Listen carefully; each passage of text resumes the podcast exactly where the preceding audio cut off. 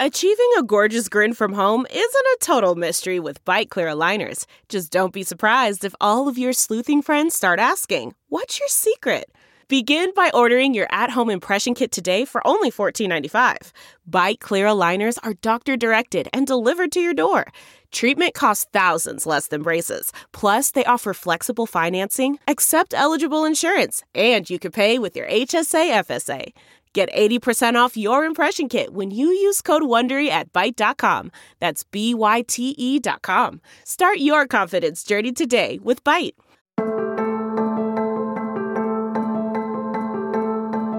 Hi, everybody. Sharyl Attkisson here. Welcome to another edition of Full Measure After Hours. Today, who has the power to prescribe and to block legal prescriptions of medicine like ivermectin?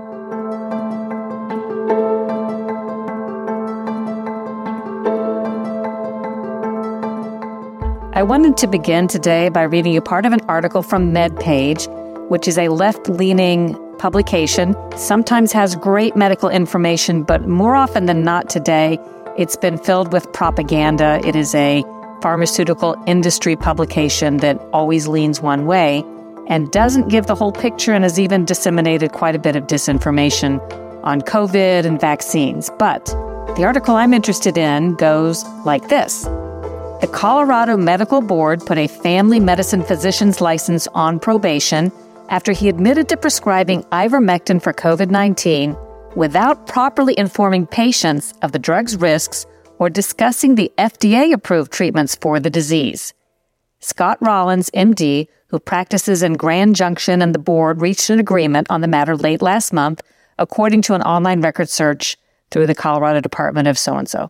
In the agreement, it was decided that Dr. Rollins' medical license would be placed on indefinite probation pending the completion of a physician education program after Rollins admitted that his actions constituted unprofessional conduct.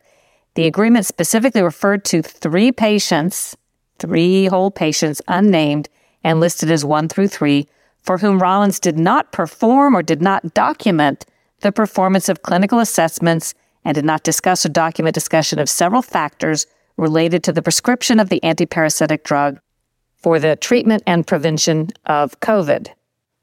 Now, don't get me started. If the doctor said he did something wrong, let's accept that at face value. But I have a feeling that he's being dinged for something that commonly happens in far more egregious circumstances every single day, but is never flagged by medical officials, making this a double standard, a screaming illogical selectivity. I have rarely, if ever, been informed by any doctor of any side effect possible with a drug that I've been prescribed or heard a doctor give that information to people I've been in the presence of when they've been prescribed a drug.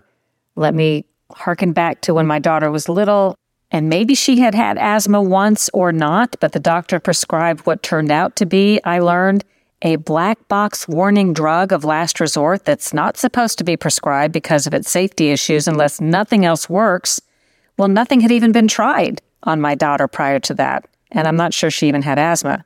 Same thing years later, my husband was prescribed a medicine that I happen to know from covering stories on CBS News was considered a drug of last resort because of its safety issues, only to be used or tried if every other drug failed, when no other drug had been tried on my husband at the time and no side effects were discussed with us. I mean, I'm sure you have your own stories.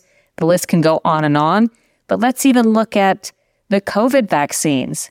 I've probably asked a couple of hundred people if they were told by their doctor or whoever administered the COVID vaccine, sometimes it's a pharmacist, if they were informed of all the side effects or the fact that we don't know all the side effects because some will be emerging for many years.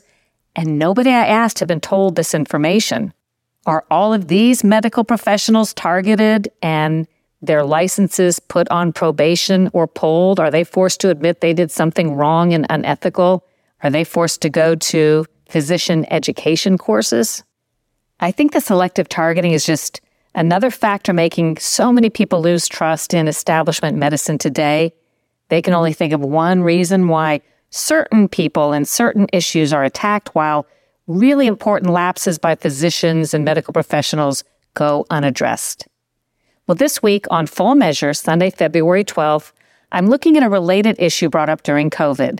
Never before were so many people legally prescribed a legal medicine only to have the pharmacist deny giving it to them. Some believe that cost lives. On the other hand, defenders of the practice say they likely saved lives by withholding a medicine from people that they shouldn't have. Should the pharmacist have the right to overrule your doctor? In today's podcast, you'll hear two sides. First, Bill Salier, who was blocked from getting ivermectin, and wait till you hear what he did when that happened. And then a pharmacy specialist who makes the case for why pharmacists are better positioned than your personal doctor to decide what medicine you should or shouldn't have. Here's Bill Salier.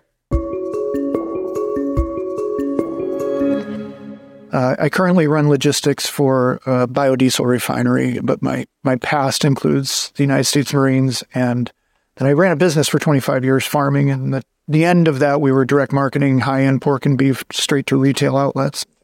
When you were with the Marines, can you just give me a couple sentences of what your duties were? Yeah, for the first roughly half of it, I was either getting my security clearance or eventually providing security for the first President Bush at Camp David. Uh, and then after that, I rotated out to the Fleet Marine Force, did a deployment to Okinawa as a squad leader, and then ended up extending my contract for six months to go to Somalia. Were you in Somalia when all the chaos happened? There was a lot of chaos. When you're thinking about Black Hawk Down, that was where, when when President Bush sent us in, we had a lot of firepower at our dis- at our uh, discretion, and so when things would start to break loose, we could very quickly bring it back under control when we left and turned it over to the UN, I remember being on what we called the Freedom Bird taking us home. And we all just looked at each other and said, there's, there's no way they hold this place. And of course they didn't. But by that time, the inauguration had long since taken place. And when President Clinton decided to, send the, uh, the military back in again, there was a lot of restrictions on the military hardware that could go. We were more of a peacekeeping force as opposed to being able to come in and really settle down a, a bad situation.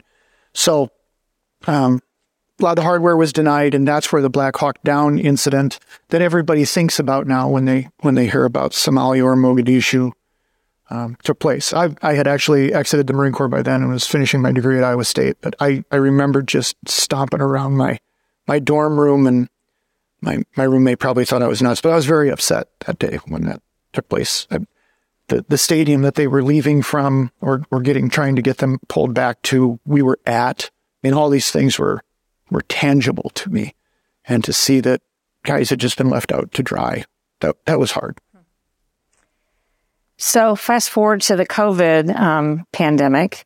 Can you sort of bring me to the time when you decided you needed medicine and you weren't wanting to follow necessarily what was a recommended path by other people? Yeah. So I I was pretty sick after ten days essentially of being in bed, um, and we were watching me get progressively worse. And my wife was also sick at this point. So we had reached out to Mayo in, in Rochester, Minnesota for help. And it was a online thing that you had to put in. And we never did hear back from them. Um, we went down to a local hospital down in Iowa and we were trying to find out what, what is this monoclonal thing that they're talking about. We weren't able to even be considered for that because they only had one bag of that left and they were triaging and I was deemed to not be that sick. Over the course of the next couple of days, I continued to drop. Um, and thankfully, a friend of mine uh, knew who Dr. Molly James was personally. So he was able to get me in contact with her, and she's uh, of, of that frontline doctor's um, approach to things. So she did get up on the web with my wife and I, and she was able to diagnose my wife fairly quickly. And she said that you're not far enough into this that uh, hydroxychloroquine won't take care of it. So we're going to come at you with ivermectin and hydroxychloroquine, and that's really all you need, and we're going to get you squared away. But for me, as I kept toppling over in bed and was having trouble sitting up in front of the computer, my wife would haul me back up again. Um, she told me that I was about to go critical and she believed within 48 hours I would be headed to the hospital. And she thought at that point I had a 50 50 shot of coming back out. But she also said, That's the scary news. The good news is we can turn this around for you. She did tell me that hydroxychloroquine was too late for my symptoms. I had gone into the cytokine storm. So she said hydroxychloroquine is no longer going to help you like it will your wife. but ivermectin she prescribed. She prescribed um, some steroids with it. There was kind of a, a package of four or five things. Um, uh, the D vitamin was was part of that as well, but the the ivermectin was the one that I think combined with the steroids was going to be kind of her punch on it. That's my thought. So we she asked what pharmacy we would like to use, and well, there's a Walmart right in town, so we're in a small town, Albert Lea, Minnesota, eighteen thousand people, and we Walmart. So we get a phone call from the Walmart pharmacist saying that he is refusing to fill the prescription for either my wife or me as it related to the ivermectin or the hydroxychloroquine. How did they tell you that? Was it the pharmacist himself on the phone? Yes, it was. It was the pharmacist himself, and he talked to my wife because I was kind of incoherent. Like I knew what I was trying to say, but I was having so much trouble communicating.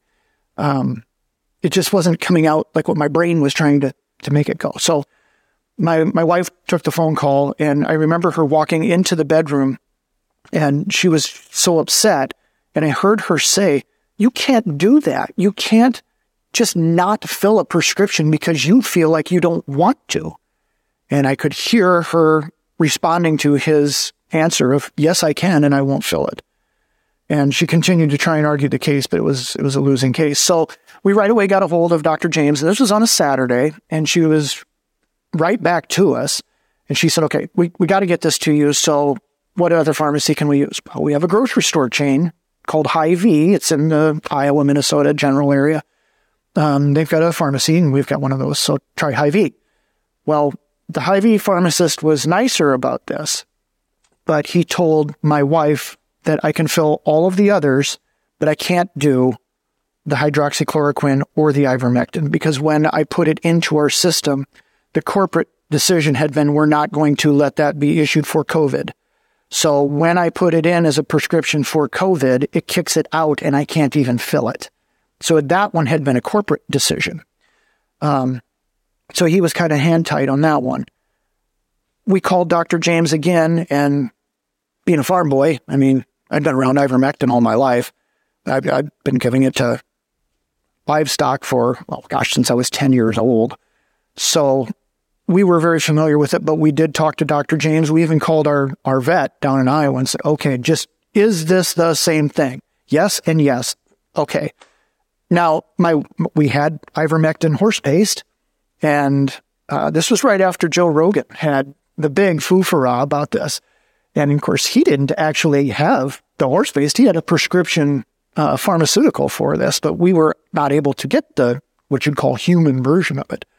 So we held hands and we prayed together and we took the risk that either I was in serious trouble and can I pull myself out of this? Or do you think these people are right and, and this is the same thing? So we squirted horse paste into applesauce and down the hatch it went.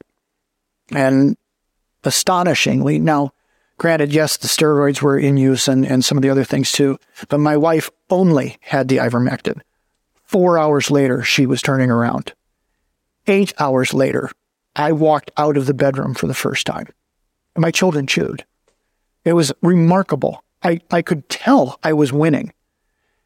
And the night before we had been in touch with Dr. James, I fell asleep praying. And now you got to remember my background here. As, as a Marine, there's no stop. I mean, come on, please. I can beat this, right? Why couldn't I? But I couldn't. And I went to bed that night knowing I was losing. And I prayed to God for a miracle. I said, I, I know I'm losing this. Please, if you will let me stay with my children and my wife a little longer. I need a miracle. And the next day there was Dr. James. Well, the pharmacies didn't exactly come through on that miracle, but that uh, farm boy spirit did. And my wife and I did the pony paste. And I, I believe I am here because of that decision. What time frame was this approximately? About 10 days into it. I mean, what time of, October of 21. October of 21? Right. How did you know, as an aside, how much horse paste to take? Did someone help you figure that out? Well, it's it says right on the box. But that's for a horse. That's true, but it says per pound. Okay. Also, the human version I was told is a one percent version, and this was a one point eight. Run the ratio, and you convert the math, and Gotcha.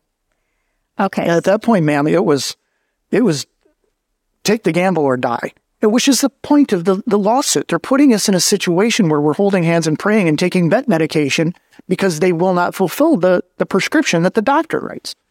Okay, so let's go. Um, did you hear of other people having similar experiences?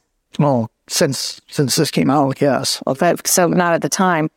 How did you give me your thought process as you decided to challenge this, or did a group come to you, the We the Patriots, and say they would help you, or how did how did this turn into a lawsuit? Yeah, actually, a a friend of mine is associate, not associated with, but knows of We the Patriots.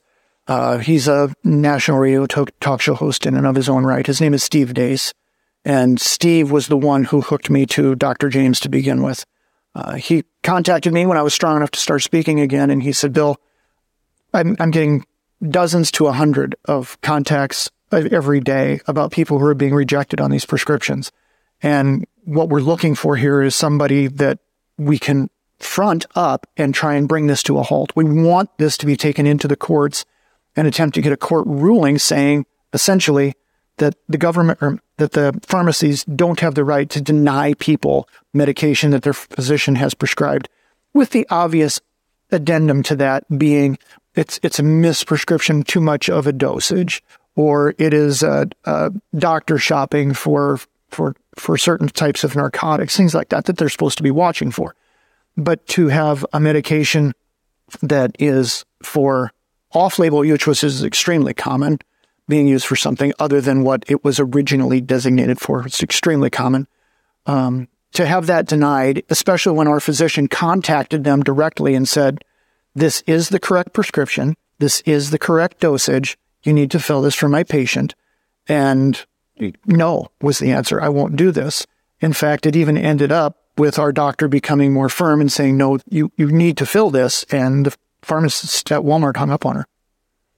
So, so, so you ended up suing the Walmart and the grocery store. Yes, and that came about because, like, like I was telling you, Steve, Steve Deace contacted me and wanted to push this to bring this to a halt, and my wife and I gave this a lot of consideration too, because our our final thought was, we just really wanted to stay private people and not be so much in the limelight with things, but there were at that time with Delta raging there were thousands of people suffering when there was an answer out there. And I think unrealistically, I was hoping for a quicker uh, reaction through the court system. I was naive on that. And I was hopeful that with a court directed verdict, or in lieu of that, if we could pound them financially hard enough with the thousands of other people through the same thing, they would have to reverse their policy on this. Even if I can't get a court directed verdict on it, then the death by a thousand cuts. They have to change what they're doing to people. People were suffering and dying, and it was not necessary. And that was what tipped us to the scale of, well, we don't want to be in the limelight with this, but somebody had to step up to do the fight. Can you give me your understanding in just a sentence or two of what the legal argument you made was? The essence of it, it was it was multifaceted, but the essence of it was essentially that they're they're breaking that that bond, that contractual obligation between a doctor and a patient. And they're severing that by interfering with the prescription process. And then in, in my own way of thinking or pattern of thinking, essentially they're practicing medicine without a license. So they are not physicians. And to be able to step in and deny me the health care that my physician had prescribed, that's, that's unethical. And to me, that just needed to be brought to a halt. So as the case moved through before it got dismissed, what was, what do you think they thought was their best argument to counter it? Did it get that far? Yeah. Um, my, my attorney, I, I think these numbers are correct, told me that Walmart brought 17 lawyers in that day in Hy-Vee 6. So it was, it was kind of a lopsided, uh, David and Goliath type of event. I think that they reacted the way they did because of the death of a thousand cuts. They had to stop me. Uh, failure to stop me opened it up for the, the thousands of other people who could come because honestly, once you, once you see the chum in the water, here come the sharks, right? But you're a corporation. Why wouldn't it be easier for you to just fill the legal prescriptions, make the money off the prescriptions? Yes. Yes. So That's a great question. So, of course, I don't have um, the investigative power to be able to to dig deep enough. But does it not make just the common citizen be able to sit back and wonder why why was the pressure being applied to not be able to give people like me a cure to this to make us feel better? Why were we pushing the the injections instead of being able to treat those who were already sick? How many how many billions of dollars were transferred from the federal treasury to to push shots and shots and shots and shots? Uh, when I mean, granted, mine was a vet version, but my wife and I got better for thirteen bucks. I mean, it does raise the question, does it not? Money, money does strange things. How far did the suit go, and what did the judge ultimately say? Uh, the suit did end up in federal court, and the reason we went to federal court is because Hy-Vee is an Iowa-based corporate entity, and Walmart is um, Arkansas, isn't it? Not sure. I believe I believe it's Arkansas, if I remember right. Anyway, and we were Minnesota, so we couldn't do this in state court. Uh, so it did end up in federal court in in the Twin Cities of Minnesota there, um, and we essentially got to the hearing phase. So once we got to the hearings, they had come with enough force, I guess, that it was able to influence the judge to just simply throw our case out. And and he was citing some things that I find fairly questionable. Um, you know, he was he was bringing up and saying, well, if if I say that the Saliers that they have to be issued this pharmacy, this pharmaceutical, then what about abortion drugs? Do do they have to furnish abortion drugs? Well, that I, I kind of sit back and I, I flip that around now back to the judge at hand. So if a pharmacist doesn't want to, did you not just clear the way for that? Did we just clear the way to say pharmacists do not have to issue RU 486? So he had kind of a my my reading of the few excerpts that I was furnished with, he did seem a little chippy in his in his presentation, in my opinion. And, and I, I, think the RU 486 opens up a whole new uh, can of worms, and maybe he didn't intend to. I think one of the things he also said was that all the authorities said that ivermectin shouldn't be taken for COVID, and therefore part of his decision was based on that. Is it? Yeah. Isn't that interesting though? All the authorities, except some of those authorities, are called doctors. And mine was one of them who said this would work. And she was correct. It did work. I am here before you today because it worked. So I don't know what authorities he was necessarily looking at other than government officials, but is it, was it just purely Fauci? Is the only thing he was going off of? But there is a lot of physicians out there who are fighting that going the other direction. And I was fortunate enough to find one that would back it.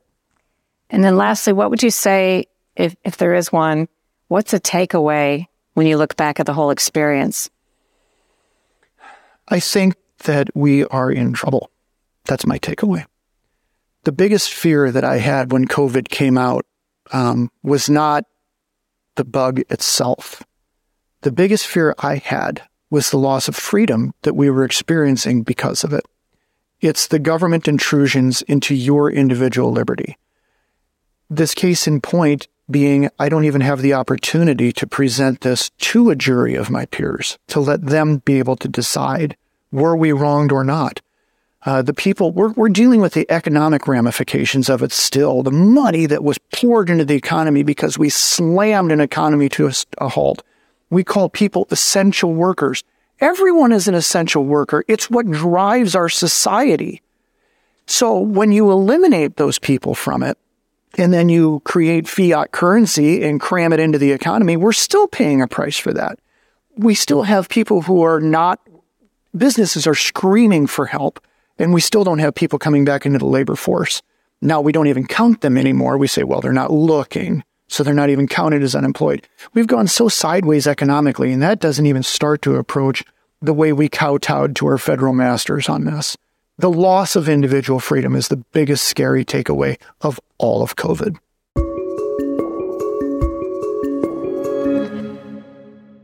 By the way, the pharmacies mentioned here defend the actions of their pharmacists and say they did the right thing. More on that side of the story in just a moment. Man, that sunset is gorgeous. Grill, patio, sunset. Hard to get better than that. Unless you're browsing Carvana's inventory while you soak it all in. Oh, burger time. So sit back, get comfortable. Carvana's got thousands of cars under $20,000 just waiting for you. I could stay here forever. Carvana, where car buying meets comfort, meets convenience. Download the app or visit Carvana.com today. CarMax is putting peace of mind back in car shopping by putting you in the driver's seat to find a ride that's right for you. Because at CarMax, we believe you shouldn't just settle for a car, you should love your car. That's why every car we sell is CarMax certified quality so you can be sure with upfront pricing that's the same for every customer. So don't settle. Find love at first drive and start shopping now at CarMax.com. CarMax, the way car buying should be. Now we hear the other side of the story from Andrea Sikora. She is an MFCR BCCP FCCM. She's going to tell you what that means. So, what that means is that I have a doctor of pharmacy degree, which is a four year uh, doctorate program. And then I went for, sat for my licensing and board exams and passed those. So, that makes me a licensed pharmacist. I did two years of postgraduate residency training, specializing in the intensive care unit, which allows me to sit for uh, board certification as a pharmacotherapy specialist. So, it's a uh, board certification in critical care pharmacotherapy. Additionally, I went to Emory University and completed a Master of Science in Clinical Research, and then I am a Fellow of the Society of Critical Care Medicine, which basically shows outstanding commitment to the field of critical care and to that particular organization. And you teach? And I teach. I'm a, a clinical associate professor at the University of Georgia, uh, and I practice as an ICU pharmacist at AU Medical Center. Okay, that's a mouthful. Yes. Before I ask you some specific questions, do you have a couple of overview thoughts about the topic we're here to talk about today?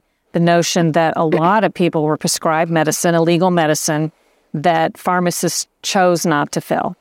Yes. So, the overarching thing I would like to point out is that uh, healthcare is a team sport. And so you have a team of healthcare professionals that are coming together to uh, make the decisions in the best interest of the patient, uh, being that we're going to maximize benefit and we're going to minimize harm. And so just in general with that process, you are looking at prescription drugs. Prescription drugs by law uh, are prescribed or they're, they're prescription drugs because we don't think that they can be safely used without the advice of a healthcare professional and then the oversight of a pharmacist. And so it was an interesting situation for sure that there was kind of this large scale desire to use certain medications that potentially did not have uh, benefit and definitely had a safety profile, uh, but certainly not uh, out of the scope of a pharmacist. As far as you know, is there anything to compare this time to? Has something like this happened before on this scale? To my knowledge, no. Uh, you know, I think besides you know going way back to like you know why we don't use thalidomide or the you know the different the snake oil salesmen that make the Harris Kefauver Act, which is like what makes a prescription drug a prescription. This is really the first time that I think it's showed up in popular media uh, where you you were not. You saw a lot of people conscientiously objecting based on their professional opinions. And um, do you think that's a precedent, or this is something that's probably once in a lifetime type thing in terms of how big this was and how unusual it was. Yeah. So I think a, a common misconception of a pharmacy, or a, a, key thing to understand, is that a pharmacy is, is not like a Waffle House. A pharmacist is not a short order cook. So you don't just show up and say, "Hey, I want you know waffles and sausage," and then they give that to you. You actually have someone who's providing you a cognitive service as a medication expert. And so I think that there is sometimes a misconception that you're going to go in and get this prescription filled, and the pharmacist's job is really just to make sure that the correct pills are in the correct bottle and they go to you. That's what I thought. Yeah. And that is part of the job. It's certainly an, an important part, no less. But actually, a pharmacist, by training and by oath, is evaluating every prescription for the safety and the efficacy of that prescription. And so, I think something that people don't always realize is that good physicians can make really bad mistakes on prescriptions. And so behind the scenes, we're calling all the time, like, hey, we can't fill this. And usually we say we can't fill it because it's like the dose is wrong or the we think that they actually meant a different drug um, than what they've prescribed. Whereas in this case, you saw much more pharmacists um, exercising their full, I guess, expertise and their healthcare professional judgment to say this medication we do not think has uh, we we know that it doesn't have a proven benefit, and we know that you can end up in the ICU if taking this medication inappropriately. It could be argued that the people who see their physician that's a much closer relationship in terms of what the physician knows about that patient's particular problems and needs versus the pharmacist who fills the prescription. Why should the pharmacist's word be able to? I understand the input, but why should the pharmacist be able to overrule what the doctor decided? No, that's a great question. So, again, a, a, a physician can, in their best judgment, make a decision on a healthcare on a on a prescription order and say that they think this is ideal. But when you get the prescription at the pharmacy, you realize that they did not take into account drug drug interactions, that they didn't take into account the patient's age or other comorbidities. And this happens all the time. And so, again, I wouldn't disagree that they have at times more information about the patient than the pharmacist does, but they don't necessarily have more information about the drugs than the pharmacist. Um, I think it's a good point to realize that um, most providers get two or three semesters of drug training in their training compared to four years in a doctor of pharmacy degree. And so, I mean, we have things all the time where it's like, oh, that was that's a reasonable choice for urinary tract infection, but not for this patient because of the other drugs they're on, their other comorbidities. And so you call and you say, like, hey, what about this? And they say, oh, that's a great point. Um, so yes. What about a scenario? And someone did describe this to us where the pharmacist said no to a prescription for ivermectin. Yeah. The doctor, the prescribing doctor, contacted the pharmacist and said, This is what I mean. you know, I, I hear your objections, but this is why the patient still needs it and should have it. And the pharmacist still said no. After a consultation like that, do you think that's appropriate for the pharmacist to overrule the doctor? Yes, so I would love to give you an example of this. So I know um, an independent pharmacist who also owns um, a cattle farm and he refused to fill an ivermectin prescription. And the patient became very upset and called the physician. The physician became very upset. And the pharmacist ended up saying, he said, Sir, um, I, I cannot fill this prescription for you because this dose is higher than I would give a 2,000 pound cow. And that at this point, ivermectin is, we know it is not a perfectly safe medication. We know that high doses can result in seizures, can result in low blood pressure, can result in being admitted to the ICU. And so, can you, you know, discuss the risk benefits at that point? And at that and at that point, it became pretty clear that the physician did not want to fill, you know, did not want to change. But I would feel pretty comfortable as a pharmacist refusing to fill that. Um, are there cases that you know of where there are consultations and then I guess usually it sounds like from what you say the doctor may agree with, oh, I meant this dosage or I meant this other drug. So I would say in my practice over the past 10 years of being a pharmacist, I have really only had one time where we could not see eye to eye. And I basically said, I, I refuse to, to do what you're asking. And in that case, it was a, a time of the the the physician wanted to prescribe a neuromuscular blocker in the ICU without providing appropriate analgesia and sedation, and that is very, I say, unethical and very out of the ordinary thing to do. And we went back and forth. And finally, I just said, I, am not going to do this. And I'm going to, like, I'll go talk to the director of ICU services. And he said, I'm going to talk to your boss. And I said, okay, great. You know, this is, and it was a very difficult situation. I can't necessarily explain what, it, it would be totally inappropriate in every situation to do that. Um, and in every other time, we have, when I have worked with a physician, we come to some middle ground. Either they, they give me a compelling argument where, like, oh, I didn't know that. That's a great point. But there's a lot of times when they say, oh, I didn't know that. And that's a great point. Um, and that, again, that's kind of that healthcare is a, is a team sport.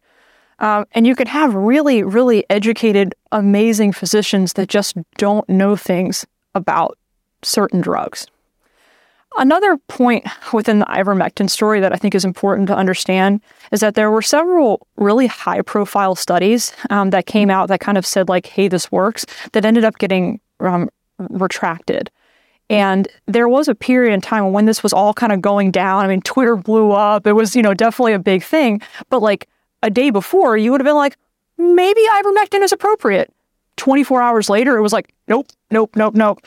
And so if you had someone who just hadn't seen Twitter in the last 24 hours, I could see that conversation happening where they genuinely are like, why are you pushing back on this?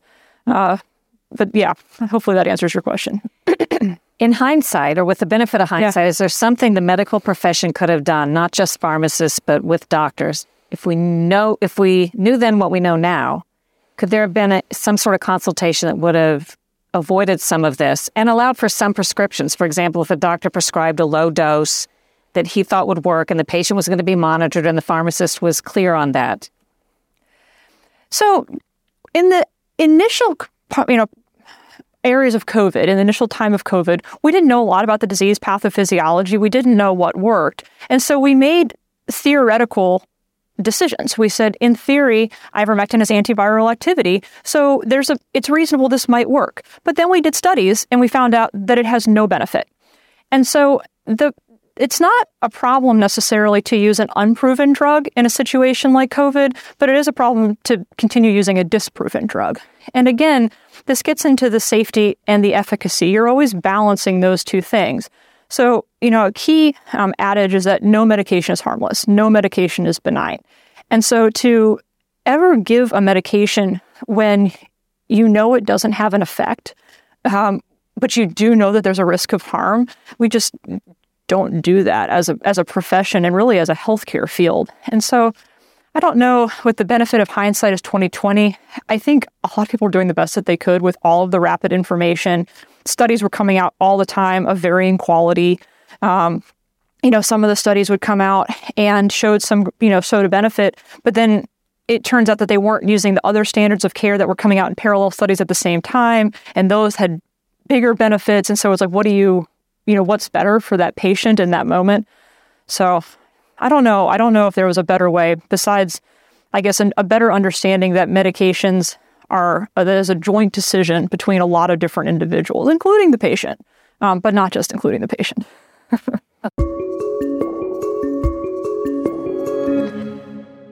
I hope you'll watch the complete story, which has more information, on Sunday, February 12th or if you missed it, if you're listening to this after February 12th, 2023, you can catch replays at fullmeasure.news. But even easier, watch that and all of my cover stories anytime. It makes some great binge watching.